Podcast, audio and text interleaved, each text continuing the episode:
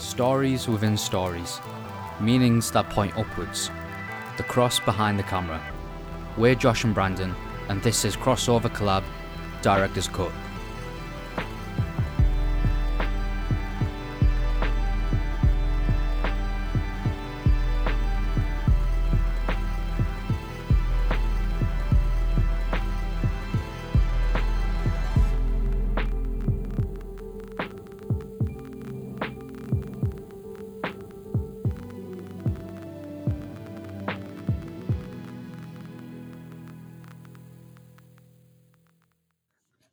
Despite all this um 2021 nonsense, let's start out this year by going back in time.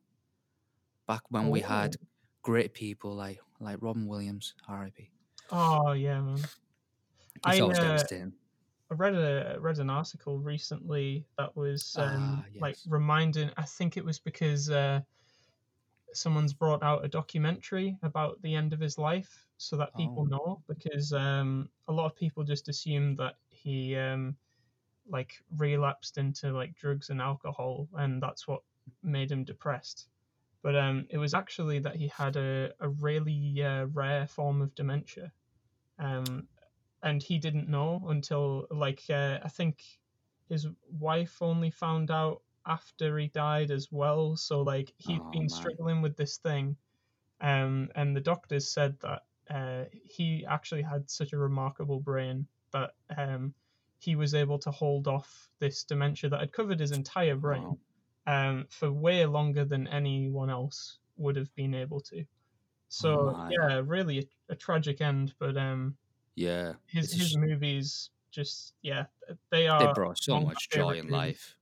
Yeah. Yeah, definitely. An absolute blessing. Um, I think obviously it was a devastation for everyone just because he was part of so many people's childhoods and he just had like a great energy about him. And I think that's why everyone was just so utterly shocked when we thought we saw a very happy and joyful man who was bringing laughter to other people was Mm, unfortunately, um, yeah, passed away yeah, in a tragic way. So it's yeah, but we're going to celebrate some of his work and talk about Dead Poets Society, um, which I watched some point during last year. I don't know. It all kind of blends Same. together. so um, and yeah, and we've. Did I suggest it to you? I was like, "Oh, Josh, we really need Yeah. to talk about this and discuss it and whatnot." Um, yeah, man. So, so- I uh, I put it on my Christmas list, watched it uh, over the holidays, Lovely. and it was yeah. I'd Great say it changed my life because I think I think it is a life changing film, but obviously, uh, given current circumstances, my life can't change a great deal. Yeah, yeah, definitely. It, it certainly changes perspectives. That's for sure. Oh yeah, definitely. Um, Yeah, just a, a bit of background on the movie for those who don't know, who don't mind spoilers, so spoiler warning. Um, the the basic premise of the film we've already mentioned. Robin Williams is in it, and of course that's a that's a reason to watch any film that has him in. Of course, uh, of course. fantastic acting. Um, but uh, he basically uh, goes to this all boys boarding school in America. It's set in, I believe, either the 50s or the 60s. Mm. Um, so it was quite quite interesting to watch because a lot of the things that the the teachers did um, and how they treated the students. Uh, I remember my dad telling me stories of when he was a kid that uh, he would be treated very much the same by his teachers. Uh, Mm. he wasn't at a boarding school, but he did go to grammar school. Um, Right. Again, an all boys Catholic grammar school, and um, again, like that kind of thing. I I don't think it's changed too much the the spirit behind it in today's world of like school Yeah. basically being there to create conformity and like train you up to fulfill a specific role in society which of course that's like that's what it's for but um williams's character uh, john keating he's a he's a new teacher at this school and he basically shakes things up. He uh, teaches english literature to these kids and effectively teaches them that poetry isn't just a bunch of dead people's words on paper but it's actually very alive and it's uh, connected to like the human spirit and this idea of freedom and uh, uh, carpe diem. That's the that's the first lesson he teaches them of like seize the day and make every moment count. That kind of thing. Um, there there is a kind of conflict, and the movie does explore that a little bit because the the kind of knee jerk reaction I think to the message of the film is, oh yeah, I can just go out and do whatever I want because I'm seizing the day. But um, it actually addresses that uh, in the film uh, quite organically because uh, like each of these boys uh, are, are affected to a different degree by Keating, and some of them are like the most extreme embodiment of his beliefs. They take what he says and they run with it uh, until effectively they are completely rejected by society. And uh, one of the kids ends up dying as a result. Super tragic moment, and the way it's film like framed in the film and everything, it's Yeah. like It's devastating. it can't get more. Yeah, it's it's incredibly upsetting. Um, Yeah. and then you've got others who are, in terms of their kind of spirit, I suppose they they're weaker men. They're a bit more cowardly. So as soon as their idea of seizing the day gets challenged, they end up conforming again hmm then you've got this kind of healthy balance in the middle that I think the film is trying to put forward as the way that uh, we should live, which is this idea of being your own person, thinking for yourself, but still being aware of other people and their Yeah. own uh, kind of things that they want to do. Uh, Yeah. you know, knowing when I something was going to say the time and place when to seize a day, kind of. thing. Yeah, that's exactly it. Yeah. So um, one example they use in the film, uh, this kid's dad has uh, watched him perform at a play, and afterwards, you know, everyone's congratulating the kid because he does a fantastic job, and his dad is not impressed, so he like drags him away, and he he goes to the teacher and is like, I don't want you to ever see my son ever again. Uh, they try and get the kid transferred schools and all of that. Um, and the other kids, they're not having any of it. They they try and run after the dad and go, "Oh, you take that back right now, you jerk," kind of thing. And then Keating actually stops them. And he's like, Yeah. "No, don't make this any worse than it already is." And that's that idea that it's like, well, you know, seize seize the day. We can do whatever we want. It's like, well, no, you, as as you say, there's a there's a time for everything, and um, Yeah.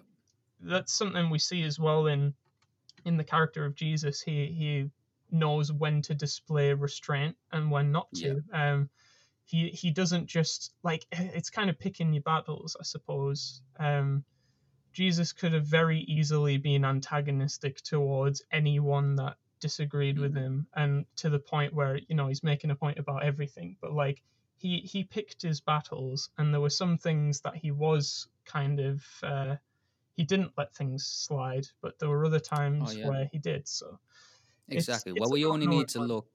Yeah, yeah. Well, we look at Gethsemane and we look at how when he was arrested, his disciples were so defensive in trying to keep him from being arrested. hmm, They didn't realize that it is part of the plan for literally the saving of the whole world. So Yeah, yeah. Jesus was very adamant about like, no, you need to let me go. But also how he addressed that when they started to deal with it in violence, he was instantly like, stop. Those Yeah. who live by the sword die by the sword and stuff like that. And I feel that's quite a reflective um, nature of that scene that's Mhm. demonstrated in um, that you've just described there. And that it's there's a time and place for mm, well, not violence, but in terms of like seizing the day and, and being defensive. I mean, there's many times that the disciples will find a way for Jesus to get out of a big crowd or like run away from like any dangers coming and whatnot. Uh, Like particularly and people from storms. were stones. times. Yeah, exactly. Like there, there's times for that, but this was a time where Jesus was like, "This is literally the fulfillment of the kingdom of God, and for the forgiveness of literally everyone on the world. Please let me go, and please don't be violent." yeah, So, yeah, um, yeah. so yeah, it really is that kind of thing of of knowing that time and place of when to seize the day, and Mhm. as you said, the the film does that um, fantastically by using its character development to display these themes Yeah, which is yeah. yeah. it's genius. It's so good, and that's why I really love um, Ethan Hawke's character. yes, yeah. He's just he re- yeah he demonstrates that although he looks really scared and cowardice, he does really bring about this element of of seizing the day, and although you can see how terrified he is and how it's so new to Mhm. him, it's taken that step out to to speak out poetry and and be embraced with um, the people around him and um, and obviously he's it seems like oh, it's, I think it's been a little while since I've already watched it again, but it seems like he's going to pursue what's considered like a noble job or pursuit. I assume. Don't remind me of that. Does it give any sort of like um direction or inclination of what he's going to pursue in life? Um, I'm I'm pretty sure that it's uh, law that he wanted. It's law. Okay, so But it is an again, it's kind of. It's one of those things that I've filtered out a lot of it because it's kind of thematically, like in terms of what they wanted to do. It wasn't really what Yeah. they wanted to do. It's what Mhm. they had been uh, projected onto them, like what they had projected onto them. So it's either what their parents wanted them to do, or what they thought their parents wanted them to do, or what society wanted them to do, or what their teachers wanted to, them to do. It was never what they thought they would be best at, or what they felt they could really bring to the world. So.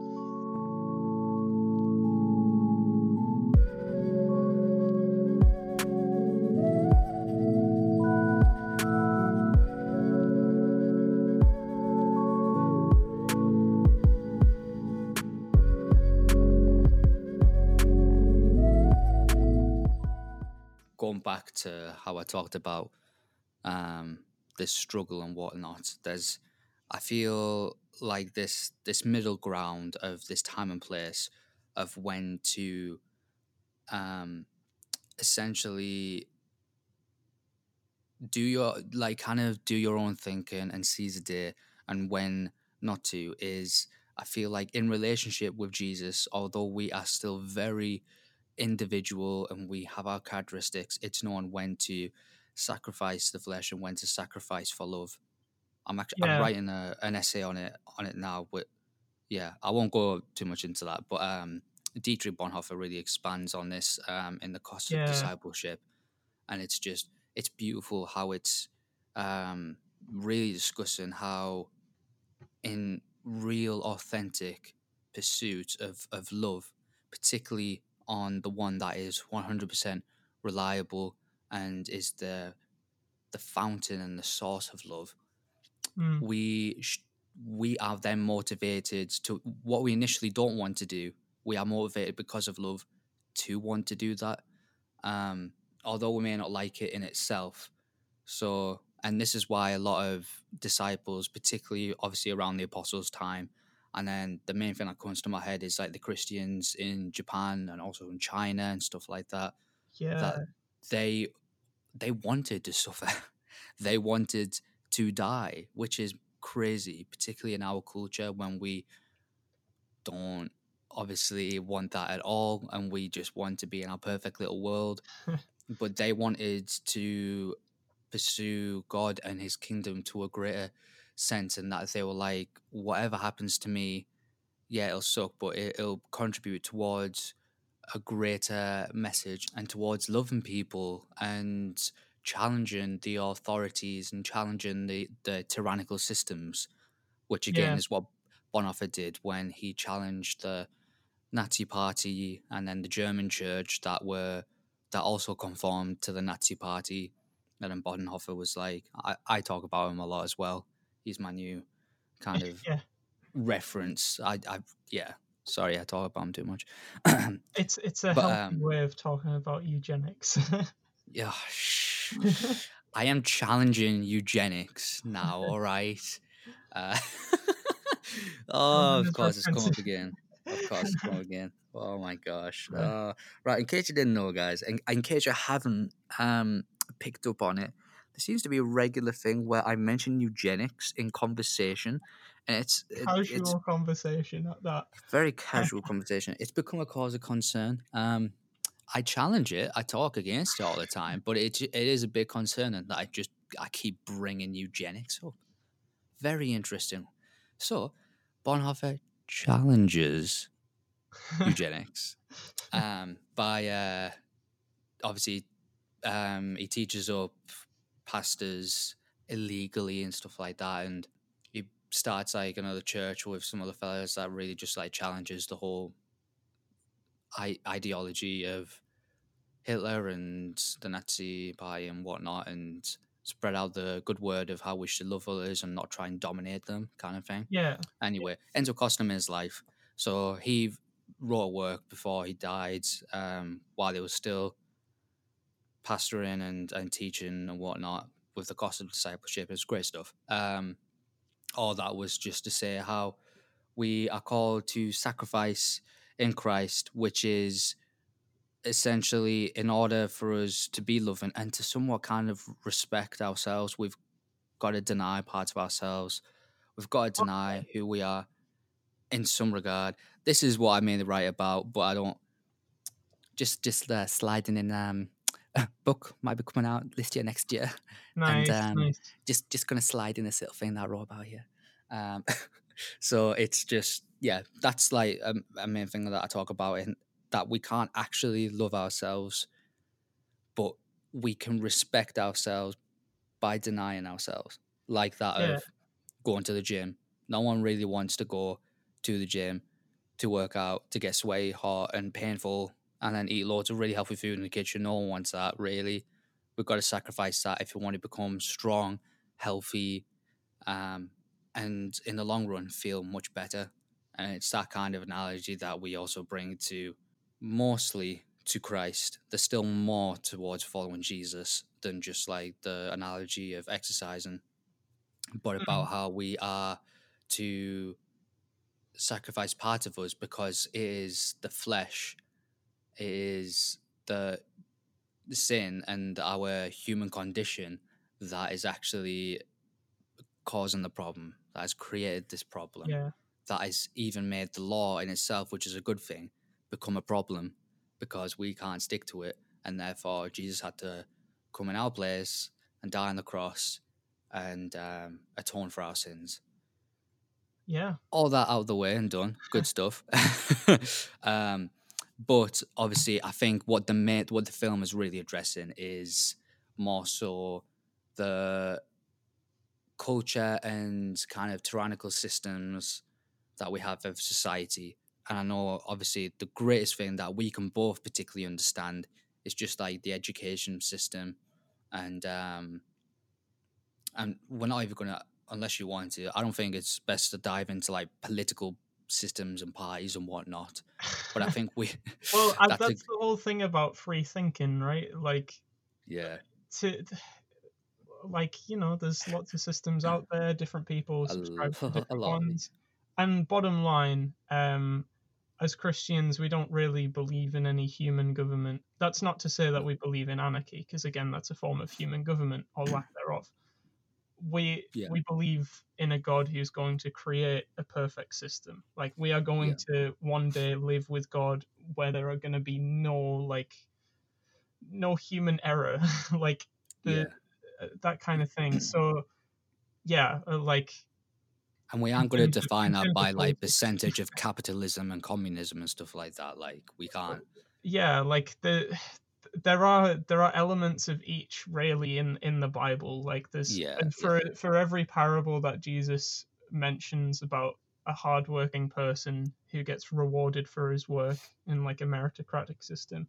You've got Mhm. just as many times where he tells a rich person to give everything he has to the poor. So he didn't really like that's the thing. He doesn't conform to a human pattern of thinking, Yeah, exactly. and that's something that's important for us to recognize as Christians that there are there are going to be times where yeah like I, I guess the the main thing that I would want to address in terms of the the film and also kind of a guide to Christian living it's difficult and I have definitely not mastered it but I think there's a distinction that the film makes between free thinking and like doing what you want uh like free i would say free will but i don't want to make it like Yeah, the, the um, connotations of free will are a bit different to what i'm getting at Free, yeah, free thinking and um, kind of not thinking, um, which is, hmm. Let's come back to that. There's there's probably a proper term for it. Yeah. uh, Yeah. Continue with your point.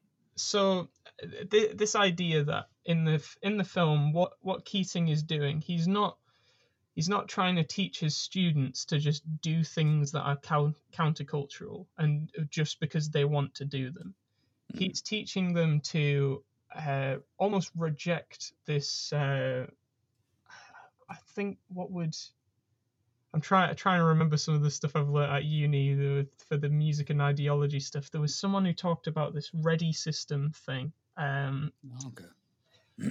I've forgotten his name. I really need to do more uni work for crying out loud. Um, but anyway, there was one there was one smart dude who talked about Ah, this yes. idea that in in cultures we have a ready system, like this catalog that um, in favor of us actually doing the effort of thinking for ourselves, we are given this set of like norms that we just live by and don't challenge Right. and the film is kind of more about that idea of of reframing your perspective on the world of not just accepting something as as the given like right from right from the get-go uh, when uh, they're first reading this introduction to the poetry book that they're given that they're going to study from for the rest of the semester Yeah. Yeah. um he, he starts uh, he gets someone to read out the introduction and so of course they all think because they've been wired to think that way by school like that oh yeah we need to take notes on this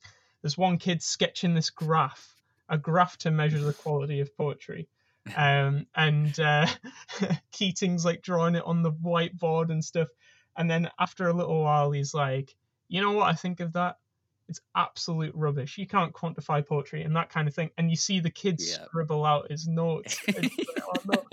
um, and he gets the entire class to rip out that chapter.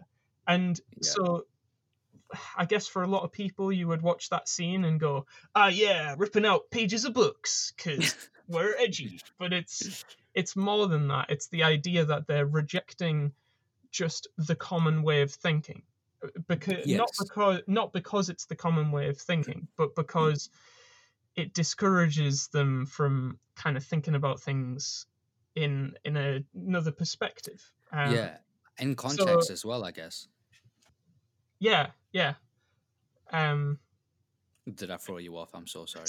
no, just, there was a bit of a pause, and I wasn't sure if you were going to keep talking or if like uh, there'd been a Wi-Fi issue or something. So I just Oh no. it out for a second. no, no, no. Um, but uh, yeah, just it, to so to kind of get to my actual point because I've got to it in a very roundabout way. I realize. Mhm. Um, so that's what the film is looking at: this idea of free thinking, of not just accepting something as a given, but then when we look at the Bible, there's also this idea, yes, of of like thinking for yourself, using your own wisdom and intelligence, but also that passage, uh, the Lord's Prayer, where Jesus says, "Thy will be done," talking to God. yeah. So this idea Mhm. that, like, you know, we we think for ourselves, we weigh things up. Uh, we're encouraged to do that, in fact, in the Bible, which is why I think people in the church who just blindly follow what someone is saying because they said it and without challenging it and thinking for themselves yeah. they are uh, not looking at the parts of the Bible that talk about using discernment, a gift of the Holy Spirit. Exactly. Um, They're not weighing things up. I mean, Solomon, classic example of Mhm. literally a guy who used his earthly wisdom because he'd been given it by God, and he Yeah. He again he did things in a in a pretty um, countercultural way sometimes. I mean, the whole cutting a baby in half to decide who its mother is. Yeah. But um, he didn't actually cut the baby in half. he didn't the way. actually cut the baby. he proposed to do it, and that's of course what moved the real mother of the child to step forward and go, "No, you can't do that." Um, Yeah. So yeah. Anyway, so there is an uh, there is a strong argument to be made that the Bible encourages us to think for ourselves, to use our intelligence and our wisdom and lateral thinking and all of that good stuff. Mhm. But then there's also this idea that we don't just live for ourselves, uh, because if we did, then there'd be no reason to not do whatever we wanted all the time. We Yeah, yeah. actually live in service to God and we we are under him kind of thing like his rights Yeah. before our rights which Yeah. in today's world where everyone's obsessed with getting as many of their rights as possible it Yeah. seems a bit It's a hard pill to swallow. it Yeah. is um and i think that's why in today's world most of the prayers that you hear are uh, god do this for me god help these people out and you know no matter what vein it's in like i've i do it like 90% of my prayers are like yeah, we um, still do. um But it's it's but- recognizing in something like the Lord's Prayer. It's like I even heard somewhere in a church where it was like, you know what, for Lord's Prayer, just say I and like really think about what you want. And I was like, that you have literally destroyed the Lord's Prayer. yeah I- just glossed w- over it Yeah, our Father who art in heaven, you know, like forgive us our sins. Oh, stop, stop. Da- daddy god in the in the big sky um you're pretty cool Oh um, uh, it'd be pretty cool if we could hang out sometime and you could maybe uh, do some stuff for me. That's the bit that they just straight up change uh, rather than. Uh, you made me spit my coffee. uh, that will be done. Um, down here, as it is up there, um, Give us our in the message for the Starbucks as we give Starbucks to the to the outside. homeless man That's outside. exactly right. Yeah. Oh, yeah, and, exactly. uh, and and give us the strength to share an image of the homeless man smiling because we gave him a Starbucks on all of our social media. This is definitely a caricature. I don't I don't know anyone who does all of these things. yeah, of course, of course. No, I totally agree. Yeah. I um, it's like that thing I sent you the other day about how people treat Jesus like a high school drama. Oh Um, yeah. Uh, do you know what? Actually, I, I might actually just read that out for people to listen to. We we will get back on top out of our very serious and um, well driven um, points and whatnot about it. But, but this, this, is does just actually really relate to what we're talking about the idea of like putting god's will ahead of our own so yeah, even though it is a bit of a like it's a a humorous analogy it, it Yeah. definitely gets across i think what we've been getting at yeah, exactly. So, and uh, uh, another another stupid uh, forcing myself to do more work than I have to. Uh, there there will be some really funky background music under uh, uh, Brandon narrating this. nice, sweet. Um, so yeah, I'll I'll do this, and then um, yeah, I've got some other points relating to exegesis to really bring into um what we've just been talking about as well. Right.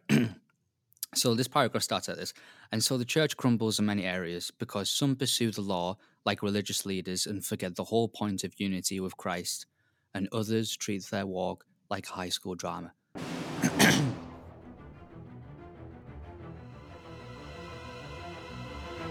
He invited me to the prom and I like him, but it's complicated because Jake is cute, but he didn't ask me to the prom. But like, I like JC, but like, I don't know how to respond because I'm not ready for commitment yet. And he seems pretty serious, but like, Jake wants a fling, and so like, I think I might friend zone JC and keep them both in my good books, you know? Yep. And Yep. uh, to that, I think I, I think I replied, uh, it's it's uh, really just because she wants to go over to Jake's house to, in quotes, study. Oh, I think we might lose a few listeners of the very few that we have anyway. But I mean, that's amazing. Uh, yeah. So with um, yeah, it's become complicated. Honestly, if we could actually have a relationship status with Jesus on our Facebooks, it'd be like it's complicated. complicated. But that's the thing; it shouldn't have to be. It is. yeah, like, I know. it's it is like uh, true true faith is Mhm. incredibly simple like it's called Yeah. childlike faith for a reason and i Yeah. think a lot of the time that's perceived as like blind faith Yeah, and right. like well no i, th- I think um we, we are going to do our tenet episode but in in the future but to to quote neil it's a it's a faith in the mechanics of the universe It's like Mhm.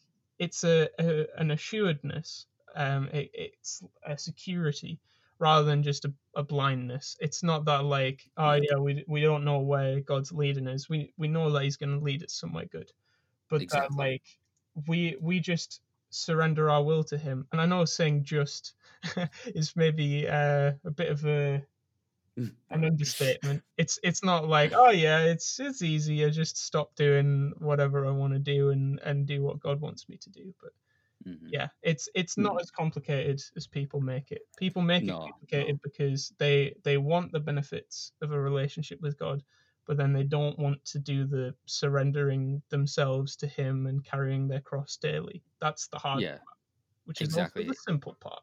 Because Yeah, completely. always simple, as I learned from that one episode of the Clone Wars.